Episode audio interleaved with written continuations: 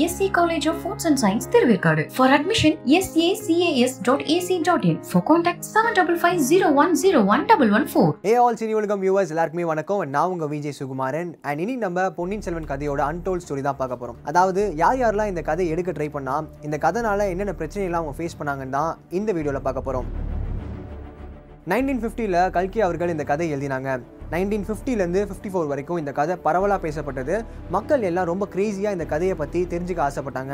எம்ஜிஆர் அவர்கள் இந்த கதையை கேட்ட உடனே இந்த கதையை படமாக்கணும்னு ரொம்பவே ஆசைப்பட்டாரு. பெரிய பழுவேட்டரையார் இந்த கேரக்டருக்கு நம்பியார் அவர்களை நடிக்க வைக்கணும்னு ரொம்பவே ஆசைப்பட்டாரு. அண்ட் நந்தினி கேரக்டருக்கு பத்மினி அவர்களையும் கேஷ் பண்ண யோசிச்சாரு. இதெல்லாம் தாண்டி இந்த கதையை ஒரு ப்ரொடியூசர் கிட்ட சொல்லும் போது அவங்க எல்லாம் என்ன சொன்னாங்கன்னா இந்த காலகட்டத்துக்கு இதெல்லாம் தேவையில்லாத படம்பா.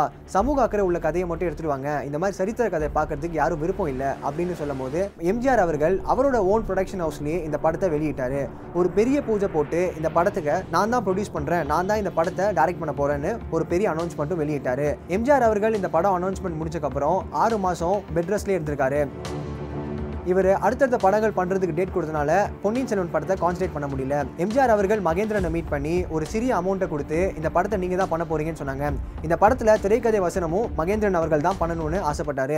எம்ஜிஆர் அவர்கள் கல்கி ஃபேமிலி கிட்ட ஒரு பத்தாயிரம் ரூபாய் கொடுத்து இந்த பொன்னியின் செல்வன் ரைட்ஸையும் வாங்கிட்டாங்க. அண்ட் மகேந்திரன் அவர்கள் இந்த படத்தை ரெண்டு பாட்டு எடுக்காம ஒரே பாட்டு எடுக்கணும் ரொம்பவே ஆசைப்பட்டாரு. அண்ட் எழுபத்தஞ்சு சதவீதம் இந்த படத்தை மொத்தமாவே எழுதி கம்ப்ளீட் பண்ணி வச்சிருந்தாரு. சில காரணங்களால மகேந்திரன் அவர்கள் இந்த படத்தை கண்டினியூ பண்ண முடியல. நேற்றான் கமலஹாசன் கமல்ஹாசன் அவர்கள் இந்த படத்தை எடுத்து பண்ணணும்னு ஆசைப்பட்டாரு. இவர் சந்திரலேகா மாதிரி பெரிய படம் அமையணும்னு ஏவிஎம் செட்டியார் எல்வி பிரசாத் நாகின் ரெட்டியார் இவங்க எல்லாருமே மீட் பண்ணி இந்த படத்தை மிகப்பெரிய பிரம்மாண்டமா செய்யணும்னு ஆசைப்பட்டாரு. இந்த படத்தை எடுக்க நினைச்ச கமலுக்கும் மிகப்பெரிய ஆக்சிடென்ட் ஆச்சு. இதனால யார் இந்த படத்தை எடுத்தாலுமே மிகப்பெரிய அடி விழுன்னு பயப்பட ஆரம்பிச்சாங்க. அண்ட் இரண்டாயிரத்தி ரெண்டில் மனோபாலா அவர்கள் இந்த படத்தை சீரலாக எடுக்கலாம்னு பிளான் பண்ணாரு. அண்ட் இரண்டாயிரத்தி இரண்டில் இந்த அனௌன்ஸ்மெண்ட் வெளிவிட்டதும் இவர் ஃபுல்லாகவே பெட் ரெஸ்ட்ல இருக்கிற மாதிரி ஆயிடுச்சு. இந்த வரிசையில் மணிரத்னம் அவர்களும் ஜாயின் பண்ணியிருக்காரு. அதாவது முதல்ல மகேஷ் பாபு அண்ட் விஜய் இவங்க எல்லாரையும் வச்சு இந்த படம் பண்ணலாம்னு யோசிச்சாரு. அண்ட் சில காரணங்களால இந்த படத்தை ட்ராப் பண்ணிட்டாரு. அண்ட் அதுக்கப்புறம் மணிரத்னம் அவர்கள் நூற்றி முப்பதுலேருந்து நூற்றி நாற்பது நாளுக்குள்ள பார்ட் ஒன் பார்ட் டூ ரெண்டு படத்தையும் எடுக்கலாம்னு நினைச்சாரு. அண்ட் கோவிட் ரீசன்ஸ்னால இந்த படத்தை முழுமையாக கம்ப்ளீட் பண்ண முடியல. அண்ட் இப்போ eighty percentage of the shoots complete ஆயிருக்கு.